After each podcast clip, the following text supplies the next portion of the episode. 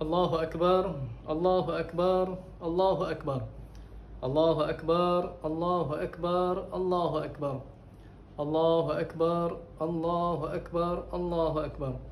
الله أكبر كبيرا والحمد لله كثيرا وسبحان الله بكرة وأصيلا. لا إله إلا الله ولا نعبد إلا إياه مخلصين له الدين. ولو كره الكافرون. لا إله إلا الله وحده صدق وعده. ونصر عبده وعز جنده وهزم الأحزاب وحده. لا إله إلا الله والله أكبر. الله أكبر ولله الحمد. الحمد لله القائل ولكل أمة جعلنا منسكا ليذكروا اسم الله على ما رزقهم من بهيمة الأنعام. فإلهكم إله واحد فله أسلموا وبشر المخبتين. الذين إذا ذكر الله وجلت قلوبهم والصابرين على ما أصابهم والمقيم الصلاة ومما رزقناهم ينفقون. أشهد أن لا إله إلا الله وحده لا شريك له وأشهد أن سيدنا ونبينا محمدا عبده ورسوله. اللهم صل وسلم على سيدنا محمد خاتم الأنبياء والمرسلين وعلى آله وصحبه أجمعين.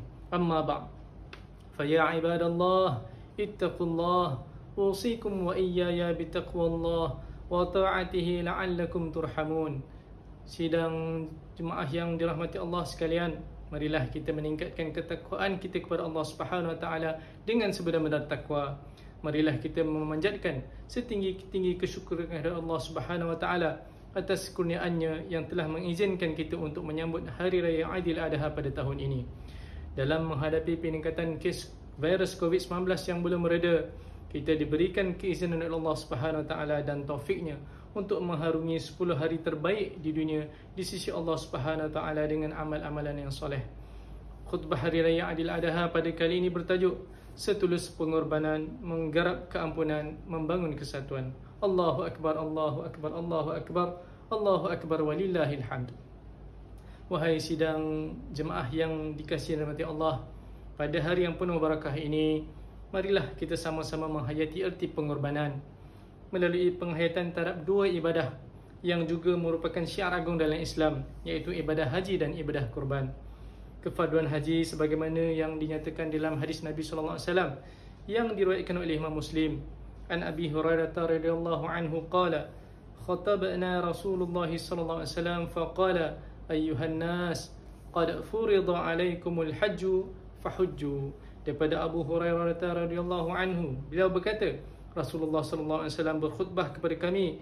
Lalu baginda berkata wahai manusia telah diwajibkan ke atas kamu untuk mengerjakan haji. Maka lakukanlah haji sesungguhnya terkandung di dalam haji itu makna pengorbanan berkorban dari segi harta untuk perbelanjaan haji dan juga nafkah bagi tanggungan. Berkorban meninggalkan saudara mara dan rakan tawalan berkorban dalam melaksanakan rukun dan wajib haji dengan penuh kepatuhan di samping menjauhkan diri daripada perkara yang diharamkan ketika ihram. Justru tiadalah ganjaran yang lebih layak bagi orang yang diterima hajinya kecuali syurga. Sebagaimana dalam satu hadis Nabi SAW yang diriwayatkan oleh Imam Ahmad yang berbunyi al-hajjul mabruru laysa lahu jazaa'un illa al-jannah Haji yang mabrur itu tiadalah ganjarannya melainkan syurga. Allahu akbar, Allahu akbar, Allahu akbar. Allahu akbar walillahil hamd. Sidang jemaah yang dirahmati Allah sekalian, Al-Quran telah menjelaskan bahawa ibadah kurban adalah suatu ibadah sejagat sejak kewujudan beragama dan bersyariat iaitu sejak kewujudan manusia mentauhidkan Allah Subhanahu Wa Taala sebagaimana ayat yang telah saya bacakan sebentar tadi daripada surah Al-Hajj ayat 334 yang bermaksud dan bagi tiap-tiap umat kami syariatkan ibadat menyembelih korban supaya mereka menyebut nama Allah sebagai bersyukur akan pengurniaannya kepada mereka. Binatang-binatang ternak yang disembelih itu. Kerana Tuhan kamu semua ialah Tuhan yang Maha Esa maka hendaklah kamu tunduk taat kepadanya dan sampaikanlah berita gembira wahai Muhammad kepada orang-orang yang tunduk taat. Justru marilah kita menghayati pengorbanan dan kepatuhan serta penyerahan penuh bagi Nabi Allah Nabi Ibrahim alaihissalam dan Nabi Ismail alaihissalam dalam melaksanakan perintah Allah Subhanahu taala. Kisah penyembelihan Ibrahim alaihissalam terhadap anaknya Ismail alaihissalam memberikan kita tiga pengajaran. Yang pertama, peranan seorang ayah dalam mendidik keluarganya dalam mentaati perintah Allah Subhanahu Taala. Yang kedua, Allah Subhanahu Taala akan menguji hamba-Nya bagi membuktikan ketulusan dan cintanya kita terhadap Allah Subhanahu Wa Taala. Dan yang ketiga, setiap pengorbanan pasti akan dibalas dengan ganjaran yang lebih besar di sisi Allah Subhanahu Wa Taala. Justru hadirin hadirat musliman muslimat amanati Allah, marilah kita berusaha melakukan ibadah korban pada hari yang mulia ini hingga berakhirnya hari tasyrik iaitu pada 13 Zulhijjah kerana itulah amalan yang paling afdal bagi umat Islam sebagaimana yang disabdakan oleh baginda Nabi sallallahu alaihi wasallam. Tiada satu amalan yang lebih dicintai Allah daripada anak Adam ketika hari An-Nahr iaitu hari penyembelihan pada Aidil Adha melainkan menyembelih haiwan korban. Sesungguhnya haiwan itu akan datang pada hari kiamat sebagai saksi dengan tanduk bulu dan kukunya. Sesungguhnya darah haiwan korban itu telah pun mendapat kedudukan pahala di sisi Allah Subhanahu Wa Taala sebelum ia mengalir di atas tanah. Kerana itu, bahagiakanlah dirimu dengannya. Hadis riwayat Tirmizi, Ibnu Majah dan Al-Hakim. Allahu akbar, Allahu akbar, Allahu akbar. Allahu akbar walillahil ham. Hadir-hadir mati Allah. Setiap ibadat yang disyariatkan jika dilaksanakan akan terzahir kesan-kesannya dalam kehidupan kita. Melalui ibadah ibadah haji ini, kita menyaksikan perhimpunan jutaan umat Islam di dunia justru menautkan hati-hati umat Islam tanpa mengira bangsa dan negara. Demikian juga ibadah korban, padanya terzahir ketulusan dan pengagihan daging kepada fakir miskin dan golongan yang memerlukan merupakan sarana sosial dalam membina sebuah kerukunan masyarakat. Allah Subhanahu Taala berfirman dalam surah At-Taubah dan ayat ke-71 dan orang-orang beriman lelaki dan perempuan setengahnya menjadi penolong bagi setengah yang lain mereka menyuruh berbuat kebaikan dan melarang daripada membuat kejahatan. Dan mereka mendirikan semayang dan mendirikan zakat serta taat kepada Allah dan Rasulnya. Mereka itu akan diberi rahmat oleh Allah Subhanahu taala. Sungguhnya Allah Maha Kuasa lagi Maha Bijaksana. Justru dalam menggapai makna kesatuan ini kita juga seharusnya memikirkan jiran tetangga kita masyarakat di sekeliling kita yang terkesan dengan wabak COVID-19 ini.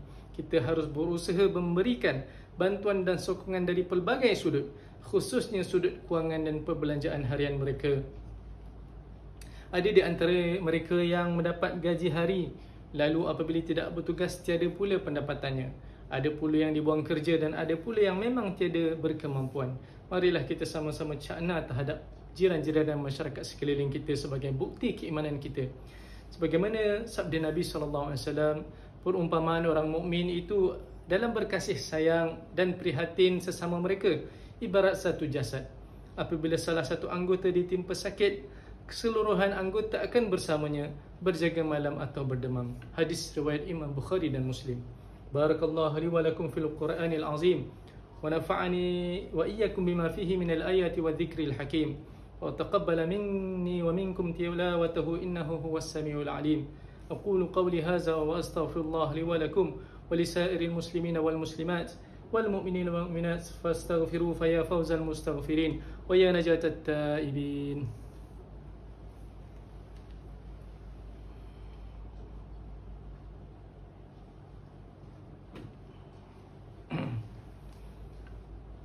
الله أكبر الله أكبر الله أكبر الله أكبر الله أكبر الله أكبر الله أكبر الله أكبر ولله الحمد الحمد لله الذي هدانا لهذا وما كنا لنهتدي لولا أن هدانا الله أشهد أن لا إله إلا الله وحده لا شريك له وأشهد أن محمدا عبده ورسوله اللهم صل وسلم على سيدنا محمد وعلى آله وصحبه أجمعين أما بعد فيا عباد الله اتقوا الله أوصيكم وإياي بتقوى الله فقد فاز المتقون pada hari yang penuh berkat ini marilah kita meningkatkan ketakwaan kepada Allah Subhanahu wa taala mensyukuri nikmat iman dan Islam yang dikurniakan kepada kita.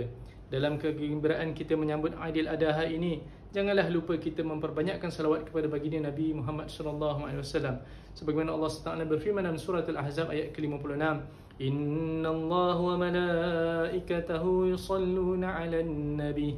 يا أيها الذين آمنوا صلوا عليه وسلموا تسليما yang bermaksud sesungguhnya Allah Subhanahu taala dan malaikatnya berselawat memberi segala penghormatan dan kebaikan kepada Nabi Muhammad sallallahu alaihi wasallam. Oleh itu wahai orang yang beriman, berselawatlah kamu kepadanya serta ucapkanlah salam sejahtera dengan penuh penghormatan yang sepenuhnya. Allahumma salli wa sallim ala sayyidina Muhammad wa ala ali sayyidina Muhammad. Marilah kita mohon kepada Allah semoga Allah meridai khalifah-khalifah Rasulullah sallallahu alaihi wasallam iaitu Sayyidina Abu Bakar As-Siddiq radhiyallahu an, Sayyidina Umar bin Al-Khattab radhiyallahu an, Sayyidina Uthman bin Affan radhiyallahu an dan Sayyidina Ali bin Abi Talib radhiyallahu an. Dan juga sahabat-sahabat baginda yang sama-sama berjuang menegakkan agama Allah yang maha suci ini radhiyallahu anhum.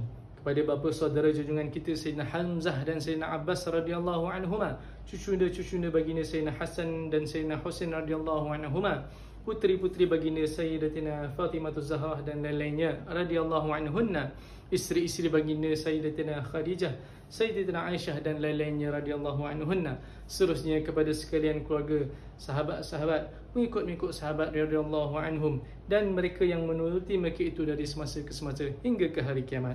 Allahumma fil muslimina wal muslimat wal mu'minina wal mu'minat al-ahya'i minhum wal amwat. Ya Allah, Ampunkanlah ya Allah sekalian kaum muslimin dan muslimat, mukminin dan mukminat, sama dia masih hidup ataupun yang telah meninggal dunia ya Allah. Pelihara lindungi jauhi dan selamatkanlah apilah kiranya ya Allah diri kami ini, zuriat keturunan kami, keluarga kami dan umat Islam keseluruhannya daripada apa jua bala dan bencana, wabak dan penyakit, segala mara bahaya kesusahan dan keburukan ya Allah. Ya Allah, kurniakanlah juga kemuliaan dan kesejahteraan kepada mereka yang berjihad dan menafkahkan hartanya ke jalanmu seperti pembayar-pembayar zakat, wakaf-wakaf dan juga mereka yang melaksanakan ibadah kurban dan seumpamanya. Ya Allah, perihalakanlah akidah kami berlandaskan akidah ahli sunnah wal jamaah alilan al-asyairah dan al-maturidiyah. Ya Allah, kurniakanlah taufik dan hidayat kekuatan kesejahteraan dan pertolongan kepada ketua-ketua negara Islam dan raja-rajanya khasnya kepada Abdul Harith li Syariatik Al-Sultan Ibrahim ibni almarhum Sultan Iskandar sultan yang dipertuan bagi negeri dan jajahan Ta'aluk Johor Darul Ta'zim kepada Raja Zarif Sofia binti almarhum Sultan Idris Shah pemaisuri Johor Tunku Ismail ibni Sultan Ibrahim Tunku Mahkota Johor dan Cik Puan Besar Khalidah binti Bustamam putera-putera dan putri-putrinya, kerabat-kerabat raja dan rakyat sekalian. Allahumma aizal Islam wal muslimin واخذل الكفرة ومبتدع السيئة والمشركين وكل من هو عدو للدين. اللهم اكتب السلامة والعافية لنا ولعبيدك الحجاج والغساة والمسافرين في برك وبحرك وجوك من أمة محمد أجمعين. اللهم ادخلنا وذريتنا وأصولنا وفروعنا الجنة مع الأبرار. يا عزيز يا غفار يا رب العالمين.